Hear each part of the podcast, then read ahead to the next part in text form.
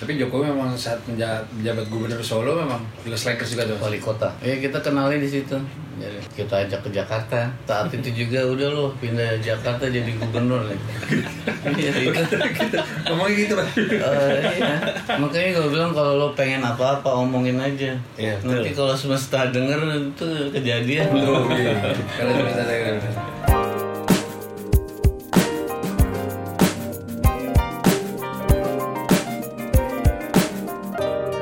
Itu 7 album pertama bercerita soal drugs gitu. Terus Mas Bumi bisa survive dari itu. 9 album pertama. 9 album pertama. 1 2 tuh enggak. Ya, 1 2 3 tuh paling minum, nyimeng, ngedum gitu. Kalau nyimeng bukan drugs ya? Iya. Iya. Enggak, bukan hard drugs. Bukan hard drugs. Masih bisa kabur gitu. Iya. Cuman begitu album keempat itu yang sampai 9 yang parah. Heroin, sabu, utang, kokain. Jadi ya paling susah lepasnya kan. Iya. Kalau orang udah nyangkut di heroin, putal, butuh extra fight buat lepas. Ya karena kan kalau dari based on pengalaman orang-orang tuh kalau nggak mati ya Mas Bim ya. Pasti orang mati. Kalau nggak dia nggak pede dengan kehidupan dia yang berikutnya gitu loh. Kuncinya apa tuh Mas Bim? Kira-kira bisa? Iya, kalau berhenti kan paling 10 hari ya. 10 hari buat refresh. Bukan refresh, apa badan kita kan selama 10 hari detox sendiri. Oke. Yang ada di darah nih, kalau kita nggak make, dia akan bersihin sendiri. Selama 10 hari tuh sakau, sakit. Setelah itu sih udah nggak sakit. Udah nggak sakit. Cuman yang berat ngelawan percaya diri yang hilang, ngelawan ya seperti orang belajar bayi belajar jalan lagi, takut ketemu orang lah, nggak pede mau ngapain aja. Kamu mesti dipaksa sih. Bunda saat itu yang motivasi. Iya, 2 tahun kita nggak megang uang, nggak boleh megang HP. Oh gitu. HP kan gampang banget di apa? Tahun berapa tuh Mas berarti? Gampang diterus. Tahun 2000. Dulu tuh 2 tahun nggak pegang apa-apa, termasuk HP, uang, kredit card nggak boleh sama sekali. Kalau jalan dikawal 10-20 orang. Oh gitu. Jadi ya kemana aja boleh dibawain tim buat megang duit. Tapi kita nggak boleh megang langsung. Ya harus pasrah sih. Setelah 2 tahun baru percaya diri, bangkit lagi, baru rekaman lagi. Jadi selama 2 tahun tuh perjalanannya manggung aja, sibuk terus, main bola lah, iya, cari keringat lah. Mas Bim kan dipanggilnya nih King. Kalau boleh ceritain siapa yang ngasih King term itu? King Bim. Ada almarhum polisi di Kalimantan. Dia punya istri orang Aceh, dulu sempat jadi ketua SFC di Aceh. Okay. Tapi pindah ke Kalimantan, meninggal di situ. Okay. Meninggalnya juga overdose kalau nggak salah ya. Overdose juga. Polisi, kapten, dia yang pertama manggil. Jadi emang polisi yang ngasih nickname? Iya, King. Kenapa tuh? Soalnya banyak kan, ada yang manggil kapten kan, manggil general. Pokoknya yang derajatnya paling tinggi. Manggil bos King tuh yang udah gak bisa ditanya harus didengar. Ditanya harus didengar. Sama rakyatnya ya? Sama rakyatnya. Dan gara-gara dia gue bikin lagu kan. Iya. Judulnya King Bim Bim, disitu liriknya soal banyak orang yang manggil gue macam-macam. Dia bilang terserah lo mau manggil apa ya. Coba kalau dari Mas Bimnya sendiri emang merasa pas juga kan? Senang tapi? Biasa aja sih. Karena Rico di basket King tuh. Dia jagoannya di basket. Dia kalau di Bojol karena King Creed. Iya. Lalu ketemu King nih. Ada King Kidi. Ini King Kidi. Waktu ketemu Widi dia langsung, maksudnya jangan King lakuin deh kayak gitu. Kenapa gue King dia bilang gitu? Balik padahal yang cewek ya. Itu sih making fun aja, karena dia manggil gue King dan banyak orang manggil yang lain-lain, dijadiin lagu. Akhirnya semua Slankers manggilnya King. Bang nempel juga lama-lama ya. Kopi sehari bisa berapa mas? Banyak, tergantung kegiatan. Kalau di rumah enggak sih? Enggak ya? Enggak. Tapi kalau backstage tuh sebelum manggung bisa 3 kali. Mas Bima udah gak ngerokok ya? Enggak. Udah berapa lama tuh? Enggak alkohol, enggak rokok. Berhenti alkohol dulu tahun 2008 kali. Kalau dulu favorit, kalau Riko kan Jack Daniel's tuh paling suka tuh. Gue lagi, kalau Mas Bima dulu apa? Jack Daniel's, bener Bi. Pokoknya gue nonton Mas Bima tuh di Hard Rock EX, kakak masih minum. Mas Bima udah teh hangat. Oh iya? Iya. Tahun itu 2009-an. 2009, benar. Dulu kita pernah di Bandung, di suatu kafe, mabok minum Jack Daniel's. Pesen lagi, sampai berbotol-botol. Satu saat kita udah mabok berat, mau culas nih si yang jual. Si jual pakai botol Jack Daniel's tapi isinya Johnny Walker. Tahu kita. Rasanya beda kan yang kayaknya. Ya. Jadi Walker lebih pahit. Walaupun dalam keadaan mabuk masih berasa. Si Bian juga ngerti ya. Untuk kadar-kadaran alkohol dia sekarang ngulik juga dia. Tapi alkohol memang sama juga sih. Susah berhenti juga. Maksudnya imun ya. Lama-lama sebotol juga biasa aja. Ntar 2 botol biasa aja. Berarti intinya latihan kok. Ini emang nih Mas Bim nih sering itu. Gue udah bilangin. Botol 3, 2 tuh Riko. Rasanya ya lama-lama kebal dan makin banyak gitu. Nah Mas bicara soal minum alkohol, gue kebayang lagu Anyer 10 Maret sih. Di situ kan diceritain Mas Bim nemenin kakak galau. Di situ ada berbotol-botol arak. Itu segala apa tuh mas saat itu? Bisa diceritain ya? Itu sejarahnya gepeng itu. Vodka gepeng? Iya, apa? Mansion House. Iya, Mansion House. Belum ada topi miring, belum ada tuh. Kalau Jack Daniels belum punya duit. Belum. Masih di pinggiran Anyer itu kan banyak tuh yang jual. Iya. Anggur belum ada dulu ya? Anggur udah tapi belum umum. Masih dipakai jamu ya. Iya belum dipakai. Setelah itu tahun 93-94 Raja Wali. Sekarang malah jadi top ya. Malah jadi top. Kearifan lokal katanya Mas. Harganya hormat orang tua. Hormat orang tua karena harganya murah ada di mana-mana. Bisa digojekin loh. Kalau sekarang nih anak-anak muda, kalau kita lagi ngomongin clothing ya, Mas Bim ya. Sekarang emang trennya tuh anak-anak muda yang baru lulus SMA atau kuliahan tuh sekarang mereka lebih pengen ngeluarin uang untuk yang mahal-mahal tuh, Mas Bim. Jadi emang ada YouTube-nya juga tuh ya kok ya. Jadi ada YouTube berapa harga outfit lo tuh ada tuh. Kalau kita kan emang harga kita emang masih normal lah, masih bisa di afford sama orang-orang kita juga. Cuman kalau anak-anak sekarang nih yang masih muda, mereka mentinginnya kaos yang bisa 5 juta, jam tangan yang 8 juta, sepatu yang 15 juta. Itu menurut Mas Bim lah. Buat dengan tren itu. Bukan. Buat Indonesia apa deh. Bukan, justru emang branded gitu ya. Iya.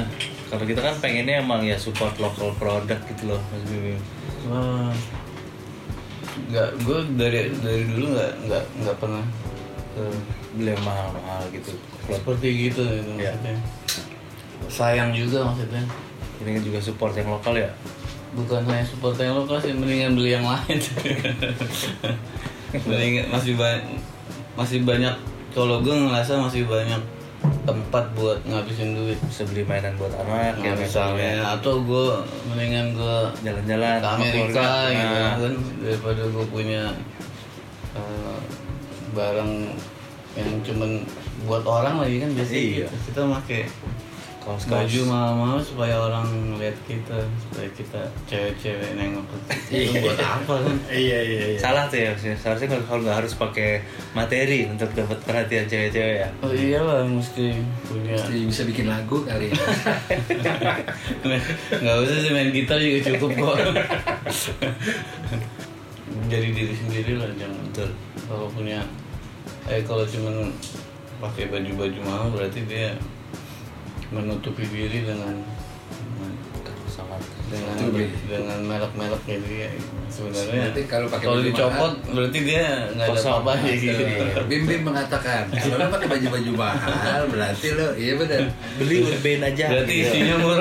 Isinya murah. Oke, quote dari Mas Bim tuh. Nah terus kita sih terus terang masih merasa sangat berterima kasih nih Mas Bim bisa kerjasama sama Urban Ink. Emang dari kacamata Mas Bim tuh sebenarnya gimana sih nih brand kita, atau pernah nggak sih ada yang nawarin apa tuh clothing lain sepanjang? Nggak pernah ada. Pada segen kali ya? Kayaknya pada segen deh. Masa nggak ada yang nawarin Mas? Nggak ada tuh Mas Bim mau di endorse apa gitu? Nggak mau juga sih. Oh nggak mau. Pernah nggak sih men? Enggak ya? Endorse aja sih. Apa? Suka endorse cuma kita nggak mau kan? Oh iya. Iya sih banyak cuman kita sini lokasi ke gue pakai, tapi kalau apa kebanyakan orang kan apa sih istilahnya suruh eksklusif gitu ya. Iya. Itu malah nggak bisa. Rokok juga dari zaman dulu pengennya selain eksklusif manggung dengan produk itu. Ya. Tidak berlaku di Slank ya. Slank milik siapapun gitu. Takut salah juga sih maksudnya. Ntar besok gue mau pakai yang beda gara-gara lo, gue nggak bisa. Kalau ini gara-gara gue ngeliat siapa? Tiko. Waktu itu yang apa? Yang Jakarta apa yang? Jakarta is for lovers. Jakarta is for lovers. Sesuatu tentang Jakarta ya. Makanya langsung tuh. Jadi gitu. Punya siapa? Punya teman gue mau katanya. Ya, udah. Karena di lagu-lagu Slank banyak banget cerita soal Jakarta dan rata-rata isinya sebel malah sama kota sendiri keras ya. Jerry soal ketimpangan orang timur datang ke Jakarta jadi preman. Bali bagus yang lebih happy di Bali daripada sama kota sendiri ya. Yang terakhir malah 2013 jangan ke Jakarta gitu. Iya betul. Cerita soal orang daerah masuk Jakarta, kelakuannya jadi nggak benar, jadi norak. Kalau sekarang masih kesel tapi sama Jakarta. Apa menurut Mas Bim udah lebih oke? Kira-kira menurut lo gimana? Kalau menurut gue sih infrastrukturnya udah lebih banyak. Infrastruktur itu warisan dari ya. Lebih oke. Tetap aja lah. Jakarta tetap bukan. Iya. Apa? Kalau di Jakarta pagi ini tuh liriknya tempatku bukan di sini.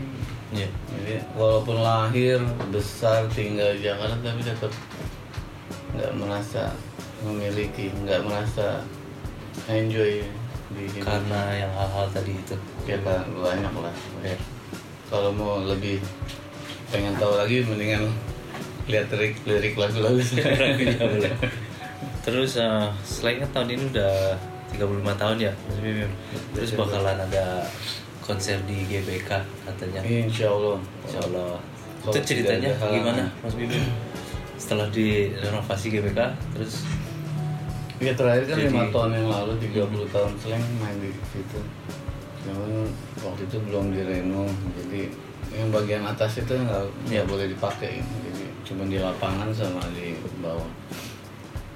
Dan thanks God ada Asian Games, jadi lebih bagus. Jadi di reno kan ini GBK yang bisa dipakai. Kan kalau duduk aja itu 120.000 ya. Iya. Tiketnya? Bukan enggak orangnya. Orang manusianya. Berarti Slank konser udah segitu tuh biar nonton. di BK ya. Kalau band lain mungkin masih di GOR. Tapi kalau saya harus stadion bola ya Mas. Tadinya ragu gitu, oh ini boleh nggak ya dipakai buat musik gitu. Tapi kan besok malah ada Guns N' Roses kan masih ya. Nonton Mas Beb? Nggak bisa. Oh nggak bisa? Lagi di tempat lain gitu. The show juga. Ya, iya, berarti oh boleh. Jadi Slank nih Bi, saking masanya cukup loyal ya, sempet sulit dapat izinnya Mas ya untuk konser di Jakarta, bener ya Mas? Khususnya di titik-titik. Sebenarnya bukan di Jakarta, di seluruh Indonesia. Coba ceritain tuh Mas. Keganasan Slankers tuh, sampai nggak dapet izin tuh? Bukannya nggak dapet sih, tapi susah. Iya. Kenapa Slank akhirnya? Ini entah politik atau enggak, semenjak Slank kita kan selalu bicara soal hati nurani gitu kan. Kita ngelihat ada KPK itu seperti harapan buat Indonesia, wah ini dia nih. Tapi semenjak kita dukung itu, kita curiganya, cuman polisi sih nggak ngaku gitu. Curiganya gara-gara kita dukung KPK susah manggung di mana-mana. Oke. Itu kan sekitar tahun 2008 ya. Antasari Azhar ya? Iya, zamannya Antasari Azhar. Yang tadinya kita berjaya secara ekonomi tiba-tiba langsung drop tuh di tahun-tahun itu. Dan kenapa akhirnya kita wah ini mau nggak mau harus rubah konsep. Bukan rubah konsep, harus berpolitik, jadi terjun berpolitik, masa itu berpolitik, akhirnya kita nyari orang mendorong Jokowi buat maju, itu salah satunya adalah it works sih, begitu Jokowi jadi presiden, aman kita melenggang kemana-mana. Oke. Padahal kita nggak minta tolong ya, cuman kita push mereka dia untuk jadi orang baik, untuk menjadi penguasa yang maksudnya biar bisa berubah. Salah satunya Slank lebih mudah. Tapi Jokowi memang saat menjabat gubernur Solo memang juga Slankers juga tuh. Wali kota. Oh iya wali kota. Iya kita kenali di situ. Jadi kita yang datengin malah ke kantornya karena dia pernah dapat apa ya? Salah satu penghargaan dari badan internasional wali kota yang bagus gitu kan. Penasaran datang ke sana. Akhirnya kenalan, ngobrol. Kita ajak ke Jakarta. Saat itu juga udah loh pindah Jakarta jadi gubernur nih. Iya gitu. Ngomongin gitu Pak. Iya. Makanya gue bilang kalau lo pengen apa-apa omongin aja. Iya. Nanti kalau semesta denger itu kejadian lo. Iya. Kalau semesta denger. Tiba-tiba 2 tahun kemudian datang ke Jakarta. Bener nih kita sekarang gue mau jadi calon gubernur gitu. Tapi kita waktu itu masih wah aduh. Ya udah welcome to Jakarta, tapi kita nggak mau apa terlalu berpihak, nggak mau dukung lo gitu, tapi oke gitu, apa welcome to Jakarta, kecuali kalau nanti jadi presiden baru gue push. Itu tahun berapa tuh, 2 tahun sebelum 2014 ya begitu jadi gubernur, datang lagi bilang mas sekarang gue mau jadi presiden baru selama ya, total ya, kita puson. Jadi begitu juga nanti dong tahun depan udah istilahnya gini, Slank tuh nggak perlu turun gunung kalau keadaan nggak genting. Serem amat mas. Iya maksud gue tahun depan gue rasa cukup melenggang gitu. Jadi buat apa Slank turun gitu. Kecuali ada sesuatu yang harus Slank turun gunung ya. Tapi gue sempat lihat di Mata Najwa tuh Mas Bim di interview ditanya. Kan Mas Bim udah cukup kelihatan lah menaruh hati sama yang Jokowi, Pak Ahok juga. Terus ditanya, Mas Bim takut enggak tuh ditinggalin Slankers? Nggak setuju sama itu? Enggak takut. Makanya orang bilang apa Slank berubah nggak? Loh, gue bilang nggak ada yang berubah dengan Slank.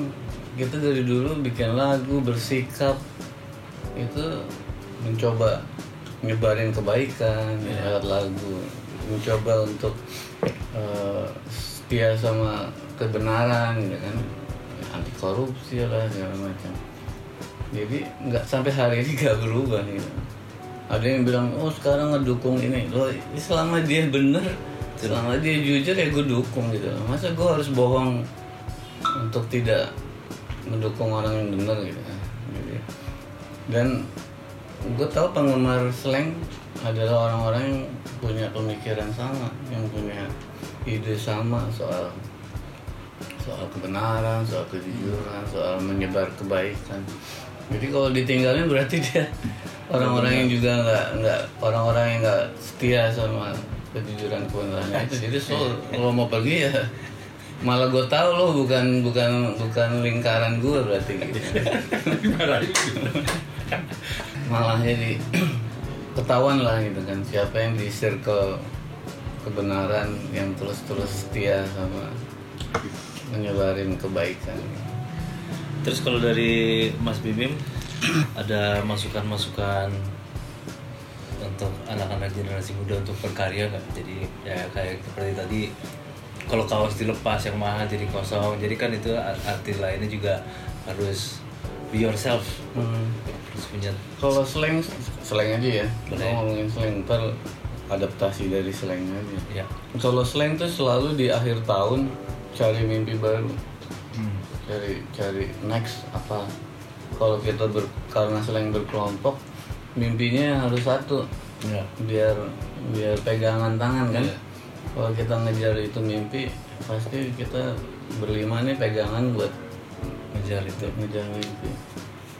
Dan selalu terbuka sama teman, terutama soal keadilan sosialnya, karena itu penting buat prinsipnya sama ini melakukan sesuatu yang belum pernah ini. Seperti apa tuh?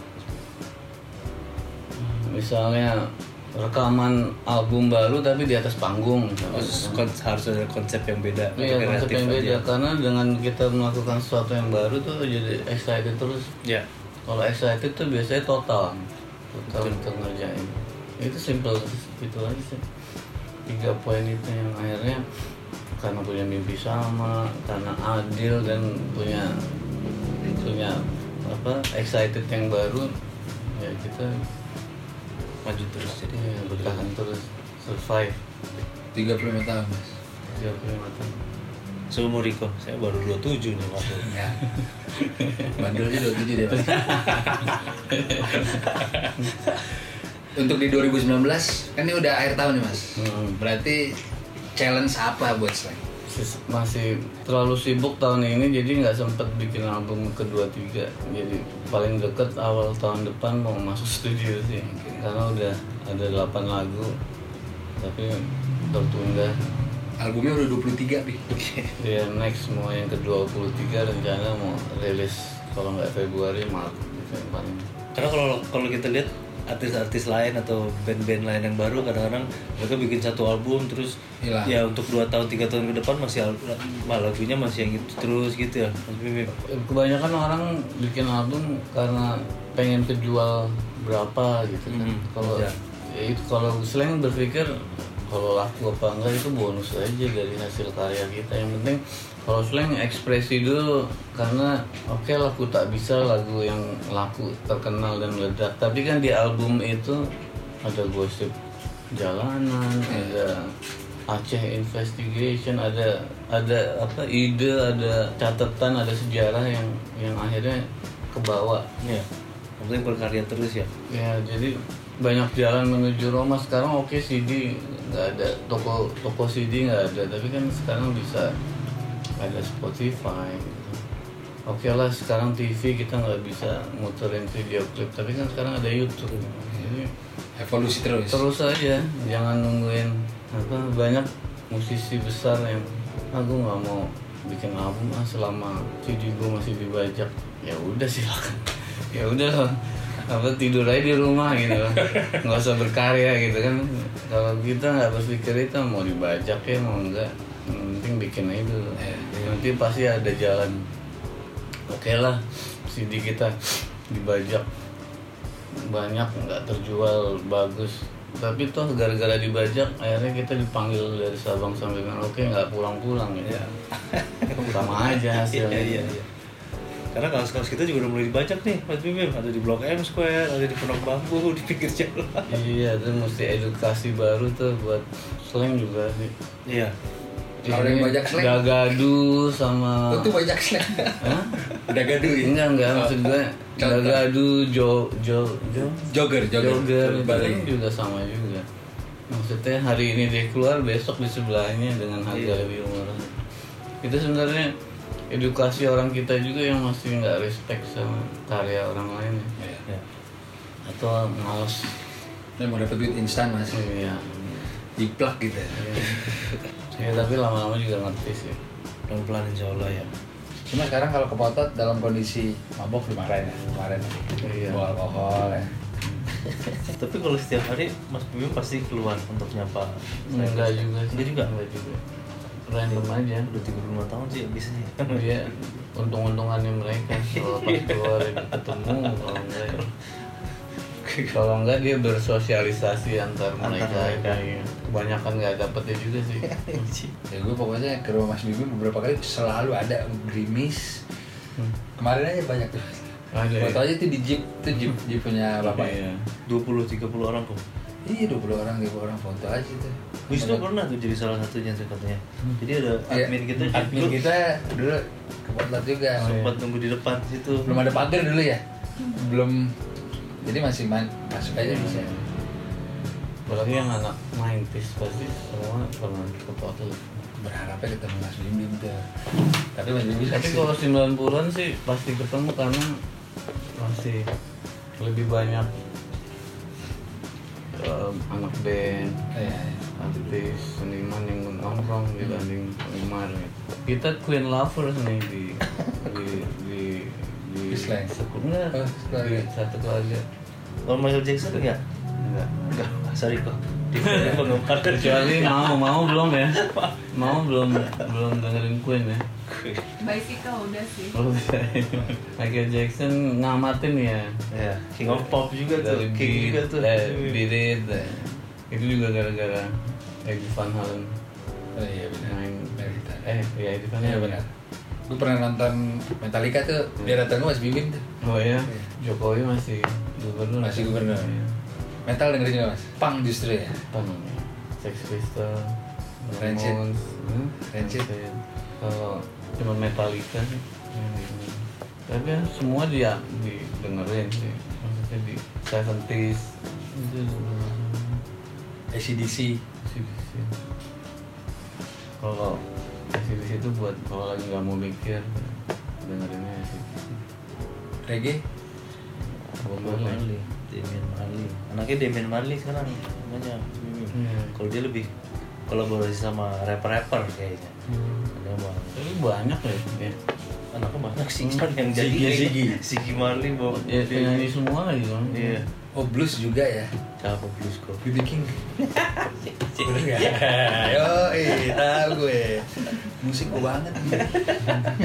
Gue liat di YouTube pas BB itu diwawancara si Eric ya. Oh iya. Oh itu masih agak pop tuh ya. Pop nang. Cuman distorsiin, cepetin. Burger King mengamati. Nasi gula suka lebih ke grunge ya. Selain itu nggak ada berarti? Nggak ada sih, udah jangan ditanya lagi. Dia banyak. Apa dulu God Bless, Iwan Fals. Tapi ada perbedaan nggak sih Mas mengenai karakter atau attitude band zaman sekarang tuh lebih cepet puas apa gimana gitu? Karena band-band dulu kan lebih long lasting kan, kayak Gigi, Slank, atau yang baru yang bertahan siapa ya? Ya tapi yang pasti lebih gampang kan sekarang. Maksudnya lebih banyak tempat itu tadi buat ekspresi kan, di YouTube ya. Itu sosial medianya anak band tuh. SoundCloud, MySpace. Dulu ada MySpace ya, sekarang udah Tinder. SoundCloud kan orang kan anak sekarang rilis album gimana di SoundCloud, rilis video klip gimana di YouTube. Jadi udah berubah, jangan lebih gampang. Kadang ada ya banyak band yang kita nggak tahu siapa, tapi tiba di panggung rame, penontonnya banyak. Iya, ada pasarnya masing-masing sih. Iya. Ya. Karena banyak tempat yang nggak seperti zaman era TVRI yang semua orang dikasih tontonannya satu. Ini orang yang milih tontonan sekarang. Kayak selebgram, youtubers gitu juga ada pasarnya sendiri tuh. Iya. Mereka sekarang malah dari youtubers malah main TV main youtubers.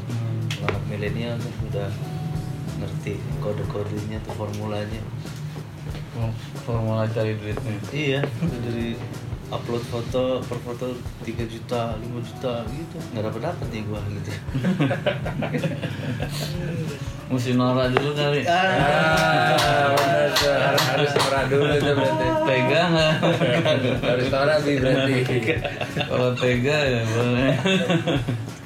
Mungkin ya.